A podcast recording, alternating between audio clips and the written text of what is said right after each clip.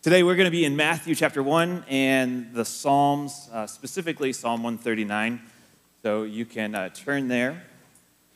Matthew 1, Psalm 139.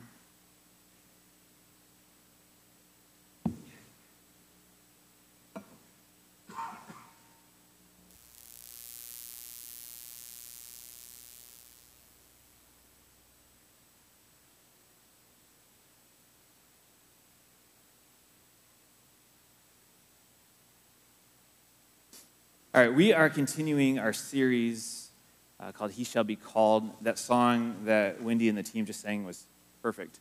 Uh, talking about the different names of God. I've appreciated as we sung that a couple times during this series. And we've talked about how God is mighty God, how He is Prince of Peace, how He's light of the world, and today, how He is Emmanuel, meaning God with us. And so in Matthew chapter 1, starting in verse 18, I want to read a passage which we may hear this time of year. This is how the birth of Jesus the Messiah came about. His mother Mary was pledged to be married to Joseph. But before they came together, she was found to be pregnant through the Holy Spirit. Because Joseph, her husband, was faithful to the law and yet did not want to expose her to public disgrace, he had in mind to divorce her quietly. Now, whenever I read this, I just have this very human response to how in the world did that conversation go? Hey, Joseph, I'm pregnant, and it's the Holy Spirit, I promise. Right? I mean, it's this like moment where, like, how does Joseph process that? How does Mary communicate that? That's why the value of the next part.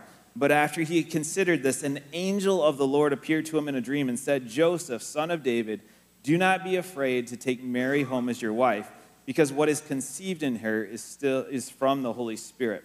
She will give birth to a son and you are to give him the name Jesus because he will save his people from their sins. Still, a lot to process in this reality here. Verse 22 All this took place to fulfill what the Lord had said through the prophet The virgin will conceive and give birth to a son, and they will call him Emmanuel, which means God with us. God with us. Just pause for a moment. God with us. With me, with you, with those outside of these walls, God with us. So often we can feel or think about a God who is distant. I mean, you think of creator of the universe, almighty God, this huge being which you just cannot wrap your mind around. But yet in the Christmas season, God with us, God near us. This is what is known as the incarnation. An incarnation, Britannica describes it this way it is, it is this central Christian doctrine that God became flesh, that God assumed a human nature and became a man in the form of Jesus, the Son of God, the second person of the Trinity. So it is God coming in the flesh, God with us. This is incarnation. But we don't just stop there. The doctrine maintains that the, divinity, the divine and the human natures of Jesus do not exist beside one another in an unconnected way, but rather are joined in him in a personal unity that has traditionally been referred to as the hypostatic union. The union of two natures has not resulted in their demutation or mixture. Rather, the identity of each is believed to have been preserved. Did you catch all that? Right? So, it is not uh, a version, Jesus is not a version of like a watered down God, nor is Jesus partial human. He is fully divine, fully God, and fully human. How that works, I don't know. But Jesus is this incarnation, this God come in human form. He's fully divine, fully human. And I love how in the gospel according to John, chapter 1, it's described in the message, which is a paraphrase. I love how it describes Jesus. The Word, being Jesus, became flesh and blood and moved into the neighborhood. That he drew near. Wasn't distant, but came to be a neighbor, came to experience the things we experience the highs, the lows, the pains, the joy of it. It is God with us, Emmanuel. Now, the word Emmanuel breaks down. The word El is God, and Emmanuel is with us. So simply God with us. that God has drawn near. Now, this doctrine is something that is in some of the songs that we sing in this type of year, too. For example, Charles Wesley wrote, Hark the Herald Angels Sing. This is a song you may hear, you may sing in the next week. There's a verse that says this, that talks about the incarnation. God is Emmanuel. Veiled in flesh, the Godhead see. Hail the incarnate deity. Pleased as man, man with men to dwell. Jesus, our Emmanuel, put on flesh and blood and drew near. This incarnate God dwelling with us. This is Jesus, our Emmanuel. This is a powerful doctrine. This is a powerful thought that God is not far away, but God is near. That God is with you. That God knows what's going on. He'll never leave you nor forsake you, Scripture says. And when we look back to the Old Testament, when the beginning of the narrative, when we look at the Garden of Eden, we see a picture of God walking with humanity. That God desired to be near and be present. Even after sin entered the picture, there's the Israelites. And as the Israelites walk and travel and as they wander, that God is present, that He is with the people, providing, caring. He is there. But like us, they would wonder if God was there. For example, in Exodus, as they wandered in the desert, there's a, a short line here that says, Is the Lord among us or not?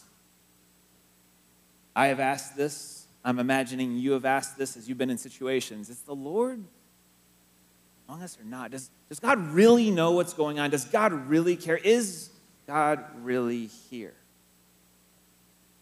Throughout Scripture, God continues to reaffirm this in the, the stories that are told and in the interactions with people very much like us people who struggle, people who have joys, people who walk through life making all sorts of decisions.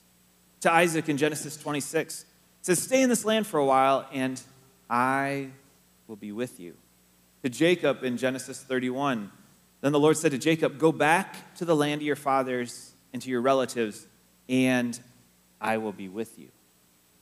To Moses in Exodus 3, says, I will be with you. To Joshua in Deuteronomy 31, Be strong and courageous, for I will bring the Israelites into the land I promised them on oath, and I myself will be with you. And then Joshua, he needed a, reminder again in Joshua chapter 1.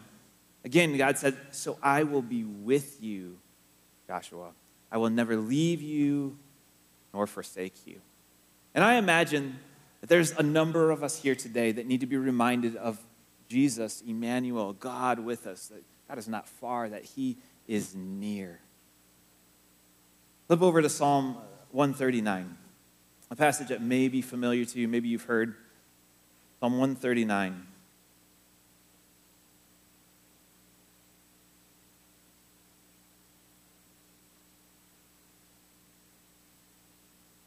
Starting in verse 7.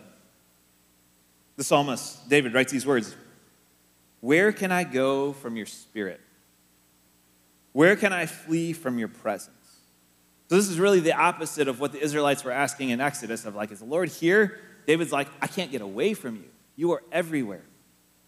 He says in verse 8, if I go up to the heavens, you are there. If I make my beds in the bed in the depths, you are there. If I rise on the wings of the dawn, if I settle on the far side of the sea, even there your hand will guide me.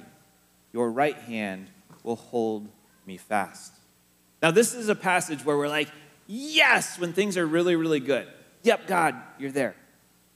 And sometimes when things are really bad, we can lean into this and find this comfort. But often when it's hard, we ask that question Is the Lord really here? Does God really know what's going on? Does God really care? I mean, maybe this season you're walking through a heartbreak with the loss of a loved one, or financial mess, or some sort of difficult decision you have to make, or divorce you're walking through, or struggle with sexual identity, or sexual temptation, or just any temptation, a broken relationship of trust or some sort of diagnosis. And you read this passage and you're like, where can I go from your spirit? Where can I flee from your presence? And sometimes when you're in that low of low, you're like, I don't hear or feel or experience anything. Like God is far away if God is even there. See, in these situations, we can run from or run to God. If you flip back to Psalm 84, I wonder what the psalmist that we're about to read was experiencing. And I want you to pay attention here is this, this back and forth of the presence of God, the, the wonder of God, the is God apart. What's going on here? Psalm 84, starting in verse 1. How lovely is your dwelling place, Lord Almighty. My soul yearns and even faints for the courts of the Lord. My heart and my flesh cry out for the living God. Even the sparrow has found a home, and the swallow a nest for herself, where she may have her young, a place near your altar. Lord Almighty, my God and my King, blessed are those who dwell in your house, for they are ever praising you. Blessed are those whose strength is in you. As they pass through the valley of Baca, they make it a place of springs. The autumn rains also cover it with pools, and they go from strength to strength until each appears before God in Zion. Now, we can read this, and we may skim right over the valley of Baca, and we may skim over what he's talking about here. But uh, as a modern reader, we need to go back and be like, what, is, what does Baca mean? Baca means tears or weeping. So, what the psalmist is saying is like, hey, you're walking through the valley of weeping, you're walking through a valley of tears. Keep moving. This, some scholars believe, was a valley that had balsam trees where it weeps its resin out. And this is also a place that people journeyed through to go to Jerusalem. And to make it through this valley of weeping, of tears, unscathed, is amazing. Because there was always something perilous or fearful or difficult, whether it was the train itself in the desert going through, or whether it was the presence of thieves. what the psalmist is describing here is to keep the eyes, the journeyer's eyes, focused on the Lord. See, it's not when you walk through the desert that you wonder about the absence, but rather you look into the faithfulness of God. You lean into his faithfulness and you see him even more deeply. The psalmist continues in this way in verse 8 Hear my prayer, Lord God Almighty. Listen to me, God of Jacob. Look on our shield, O God. Look with favor on your anointed one. Better is one day in your courts than a thousand elsewhere. I would rather be a doorkeeper in the house of my God than dwell in the tents of the wicked. For the Lord God is a sun, light, shield, he's protection.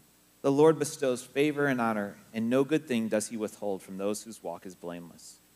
Lord Almighty, blessed is the one who trusts in you.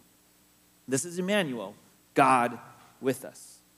So it's not just like, God, I know you're present somewhere, somehow, but rather, let your presence be known here and now in the situation and in me. Lord, draw close in the person of Jesus. He took on flesh so long ago. He walked this planet so he could understand us. There's a man named Joseph Damien who went as a missionary to the Hawaiian Islands in 1864. In 1873, he volunteered to minister at a leper colony there. He was in this colony, there was not a doctor, or nurse, or clergy, or even a gravedigger, and he just served. This island was a place of quarantine for those with leprosy. Joseph Damien, he decided to build a chapel, a place where those with leprosy could come and worship. But after 12 long years and hardly anyone ever coming to that church, he decided to leave in 1885 standing on the pier waiting for the ship to take him home to Belgium. Damien looked down at his hands and he noticed wet, white spots on them, for he too had contracted leprosy. The news of this missionary's disease quickly spread over the island, and hundreds of people with leprosy gathered around his home. You know, people could identify with his pain, and he could identify with their pain, with their despair. And as the story goes, is that the next Sunday, that chapel was filled with people because no longer was he far away telling them of love, telling them of hope, but rather he drew near to them. he was like them. And over the next four years, before his death at age 49, he shared Christ in a way that he never could have before. Jesus, too, he became human, the incarnation, Emmanuel. He humbled himself so that he could be with us, so that we could be with him. And Jesus, at the end of his ministry, he promised the Holy Spirit, one that would always be with us. And then, even further ahead, in the book of Revelation, it says this it says, I heard a loud voice from the throne saying, Now the dwelling of God is with men, and he will live with them. They will be his people, and God himself will be with them and will be their God. And so, in the end of this narrative, in eternity, there is this drawing near of God with people. The incarnation is God coming to our place. The cross is a picture of Jesus taking our place. And salvation, the work that Jesus did on the cross, is an invitation to Him. Now, in our remaining uh, time that we have, I want to share. I want to share a story with you, and this is a story that Pastor Greg, Craig Groeschel shared. Um, and I'm going to ask you as I read this story. This is this did not happen. This is not something you're going to find in Scripture. This exact narrative, but what's in this narrative unfolds in Scripture. You're going to notice a lot of that Scripture. So, just to be super clear, uh, this is consistent with what the Bible said, but you're not going to find this in Scripture. So I want to read this story to you. And I want you to enter into this with like this childlike wonder, to hear this story anew, afresh, to embrace the wonder of it as we consider really the love of the Father explaining to Jesus his role and purpose. The loving Father explained to Jesus what his mission on earth would actually entail. Jesus, Son. This is your mission if you choose to accept it. I'm going to send you to earth to fulfill my perfect will, to be a sacrifice for the forgiveness of sins. Jesus, I've chosen you to do this. And for you, I've chosen a woman who will be your mother. You're going to love her. She's a teenage girl who is completely devoted to our will. Her name is Mary. She loves us so much. She is pure in every way. She's going to be an amazing mom. I've also chosen for you an earthly dad. Now, I'm your heavenly father, but you have an earthly dad as well. His name is Joseph. He's a good man. But to be real honest, Mary is going to get a whole lot more attention. Joseph, you'll be, he'll be lucky to get mentioned. But he's a good guy, and he's going to be your stepdad. Now, Jesus, when you go to earth, you're going to have to remember you're going to be born of a virgin. You're going to have to be born of a virgin, in other words, you're going to spend nine months in Mary's womb before she pushes you out into the cruel, cold world. Jesus speaks up perhaps for the first time and says, Nine months? Is there another way? Can we provide some sort of stork or something? God laughs and Jesus is joking. He says, You can do this. Just to be real clear why, you have to be born of a virgin. It's because you're not going to have you're going to have you're not going to have an earthly father who helps you be conceived. Therefore, you will not inherit the sin nature of an earthly father, but you're still born of a woman. Therefore, you are all man, but because I'm your real father, you're also all divine. You're human and you're divine. You're man and you're God. That's why it has to be done this way, Jesus says. Of course, I understand. Now, when you're born, you need to understand this. You're going to be born in a very common place. Most people would expect you to be born in a palace because you are the Son of God, but I've selected a very nice place for you next to some farm animals. Jesus smiles and he says, I get it. We're going to let everybody know that I haven't come just for the rich and the powerful, but I've come for the common and the ordinary. God says, Exactly, Jesus. Now, when you're born, Jesus, from day one, you need to realize that every demon in hell is going to hate you, and for your whole life be coming after you to try to destroy you. The first time you're going to see this is even when before you're walking. King Herod is going to issue a command that all the little boys under the age of two would be murdered because he's trying to find you. Your family is going to have to go on the run, and you're going to have to escape to Egypt. And if you don't get out of there, your life is in danger.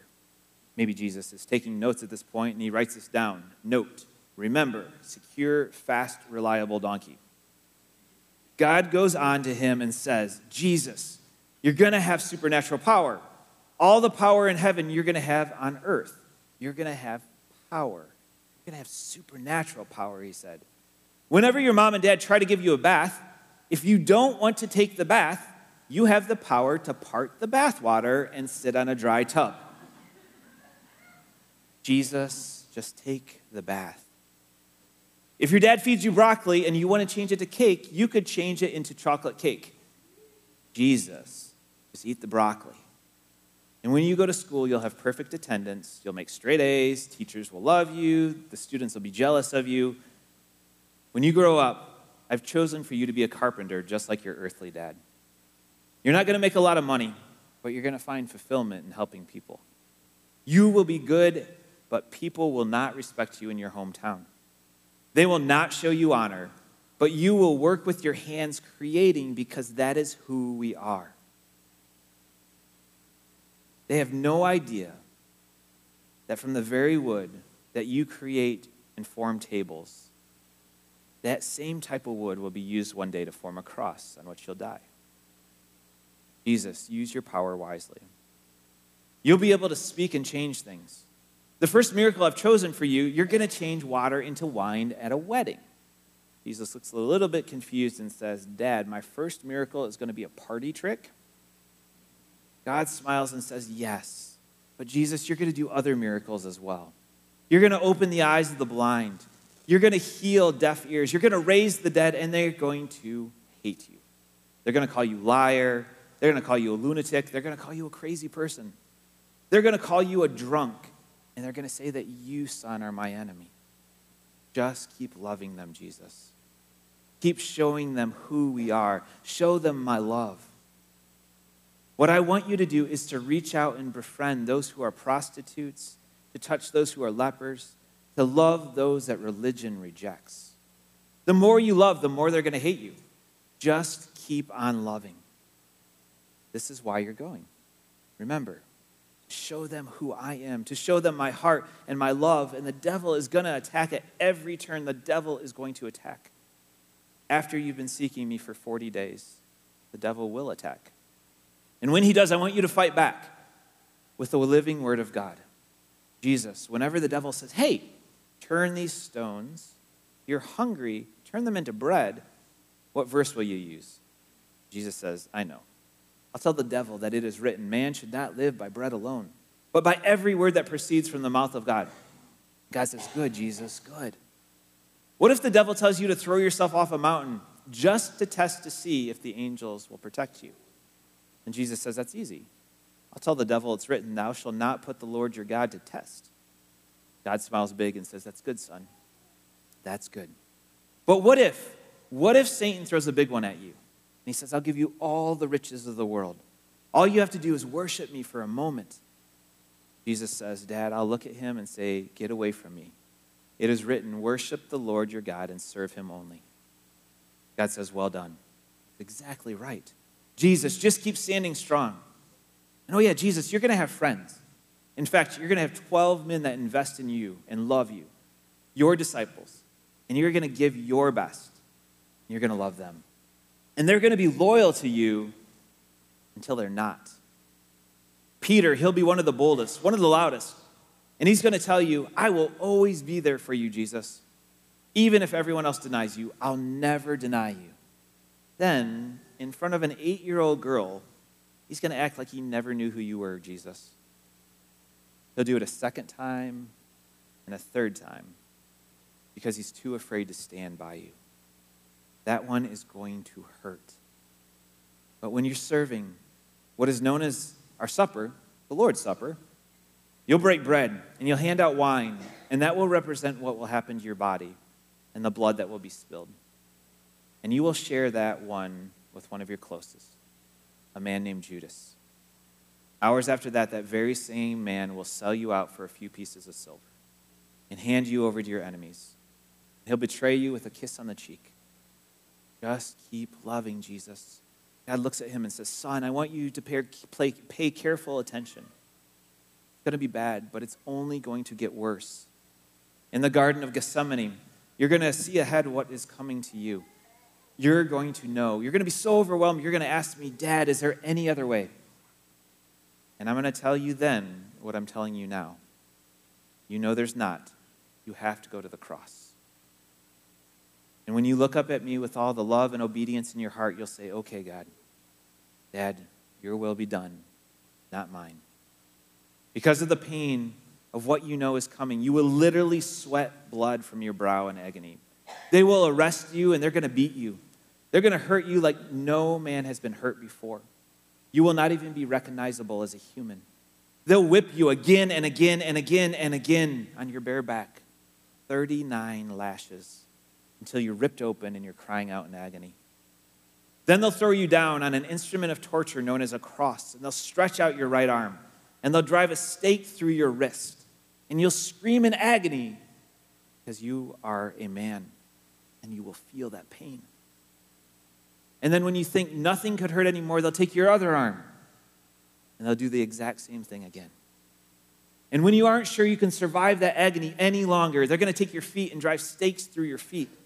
And they'll strip you naked and humiliate you. They'll hang you on a cross where the very people that you are trying to love will come by, mock you, and spit on you, and say, Hail, hail to the King of Jews. You saved other people. Why don't you save yourselves? And the very people, Jesus, that we created will mock us the Creator, all because of who you are. And you look up to heaven and say, Dad, please have mercy on them. Please forgive them because they don't know what they're doing. Press on, Jesus. At that moment, you can call on legions of angels, and I will send them to wipe them all out. But don't do that, Jesus. Just keep loving them. Press on to the finish. And when you do, complete everything that was prophesied you would do declare that it is finished and say it out loud it is finished. Then climb up into heaven and give me your spirit. Every step of the way, I'll be with you. I will be with you. I will be with you. I will be with you. I will never leave you until you have to become sin. Take the sins of the world and die for those sins. Remember, Jesus, you are an innocent sacrifice. And when you become sin, I have to look away because I am holy. I cannot look upon sin. All the physical pain will pale in comparison to that moment when I withdraw. And you will cry out, Dad, Dad, my God, my God, why did you turn away from me? Why can't you be with me now when I need you the most?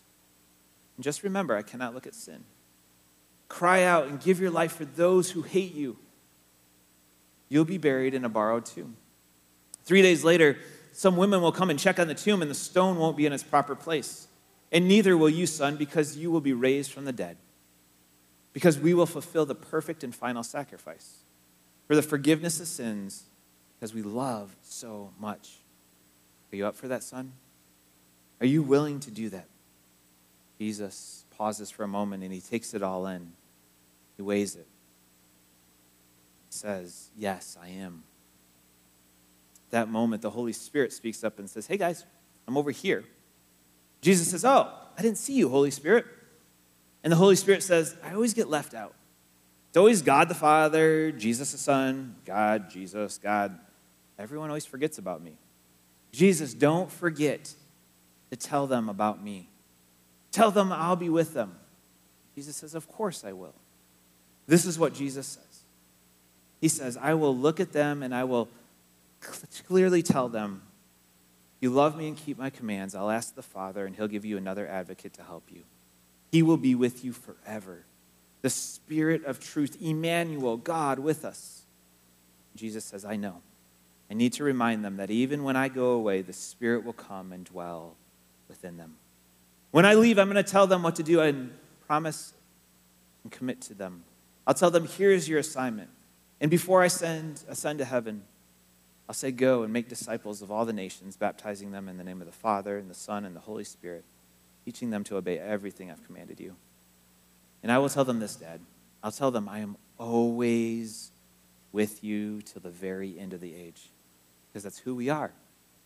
We will be the Word made flesh. I am Emmanuel, God with them. We won't leave them. We won't forsake them.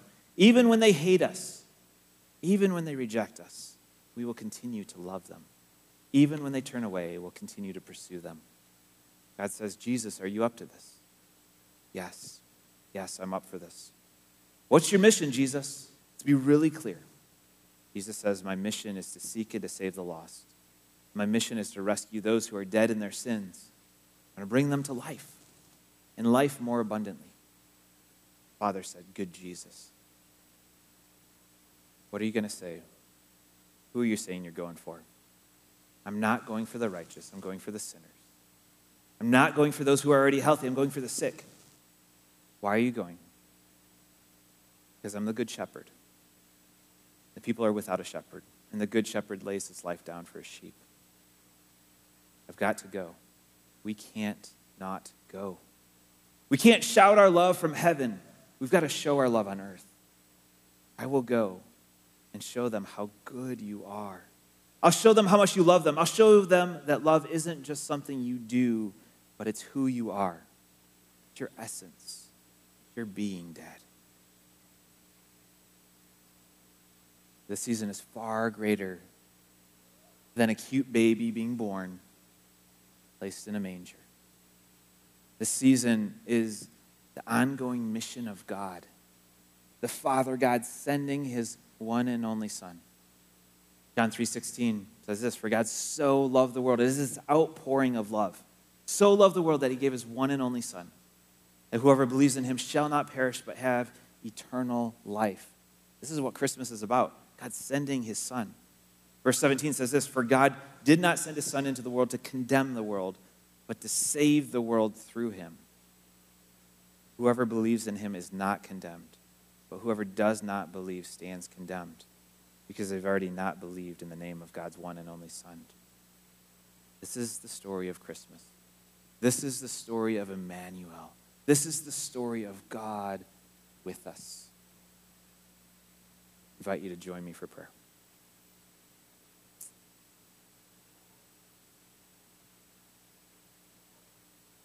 Lord Jesus, as we enter this last week approaching Christmas Day,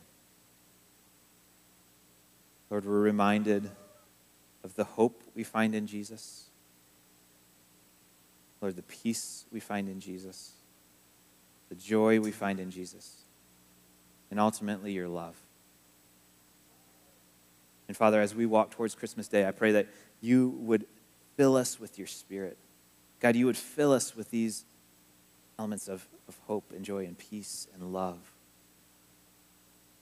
God, that we would pause to remember, Lord, who you sent and why you sent Jesus. Lord, thank you for the transforming work that you've done in me because of Jesus and that you've done in so many others. And Lord, today, God, whether it's someone in this space or whether it's someone online, if they've never said yes to following Jesus, that they would make today the day, that they would begin to walk with you. That today, I'm a sinner. I need you as my Lord and my Savior. Thank you for sending Jesus that we celebrate in this time of year. And thank you for his death on the cross, for his life. Thank you for burial and resurrection. Thank you that you are a living God. And today, I want to journey with you. I want to begin my walk with you. For those of us that have followed Jesus and are following Jesus, God, that we would have a renewed reminder that you are with us, that you are present in our darkest moment and in our most joy filled moment. God, remind us that you are Emmanuel, God with us. You are the one carrying us, providing for us. Jesus, I thank you for your word. Thank you for the reminder of the season, the pause. Thank you for the story of Christmas. Father, thank you for meeting us exactly where we're at here today. Lord, thanks that we get to be a part of your ongoing work. So, Jesus, we say thank you, thank you, thank you. Thank you that you're with us. We pray this in Jesus' strong, powerful, and wonderful name.